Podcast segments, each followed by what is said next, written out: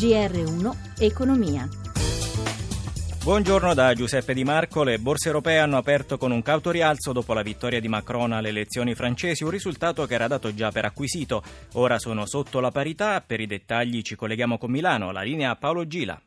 Buongiorno da Milano, sono scattate le prese di beneficio, ricordiamo che la settimana scorsa nell'attesa del voto le piazze europee erano cresciute ampiamente, Milano aveva guadagnato oltre il 4%, ora cede lo 0,29, Londra è piatta più 0,04, Francoforte arretra dello 0,32%, Parigi lascia sul terreno lo 0,82%.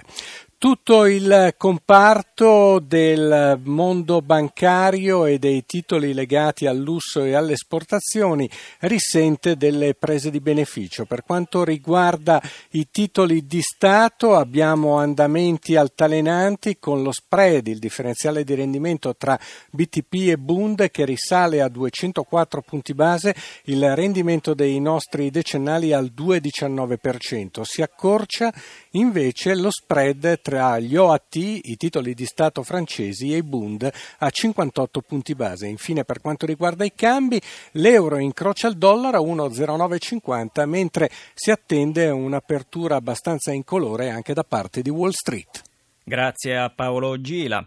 Alessio Rossi è il nuovo presidente dei giovani imprenditori di Confindustria. Candidato unico alla presidenza, è stato eletto con 147 voti favorevoli su 160 votanti. Sentiamo quali sono i punti principali del suo programma.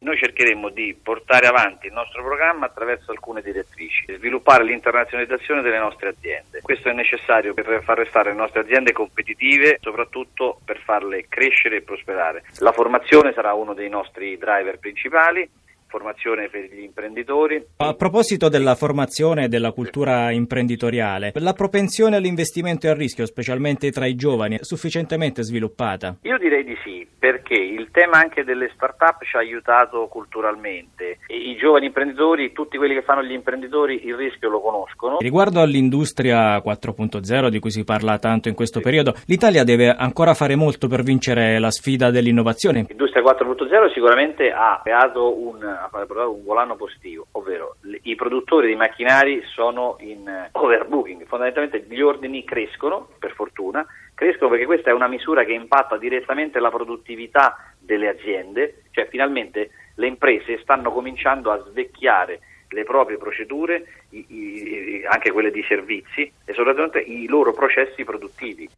Scendono i compensi degli amministratori delegati delle società quotate italiane nel settore bancario non sono stati pagati i bonus. Massimo Giacomini assegno più leggero per i vertici delle aziende quotate a Piazza Affari. Secondo uno studio di Merger, società di consulenza, la parte fissa della retribuzione degli amministratori delegati è scesa del 2% con importi di poco superiori al milione di euro. Flessione più evidente dei pacchetti degli incentivi. Per esempio, per la parte fissa Flavio Cattaneo Telecom ha ricevuto un milione poco più, mentre Jean-Pierre Mustier Unicredit, che si è ridotto del 40% questa componente della remunerazione, è sceso sceso da 2 milioni a 1 milione e 200 mila euro. Carlo Messina, intesa San Paolo, ha invece potuto contare su 1 milione e 900 mila euro. Fuori dalla media Sergio Marchionne, FCA, che ha incassato un compenso di 3 milioni e 600 mila. Riduzione decisa, come detto, della parte variabile. L'80% delle aziende campioni ha pagato un incentivo a breve termine inferiore al 24%. Sono invece in crescita gli incentivi a lungo termine, li offrono oltre l'80% delle società analizzate. La maggior parte parte delle banche però non lo ha erogato. Le ragioni non sono solamente dovute alla riduzione drastica degli utili, ma per le nuove politiche retributive, soprattutto dopo la crisi del 2008.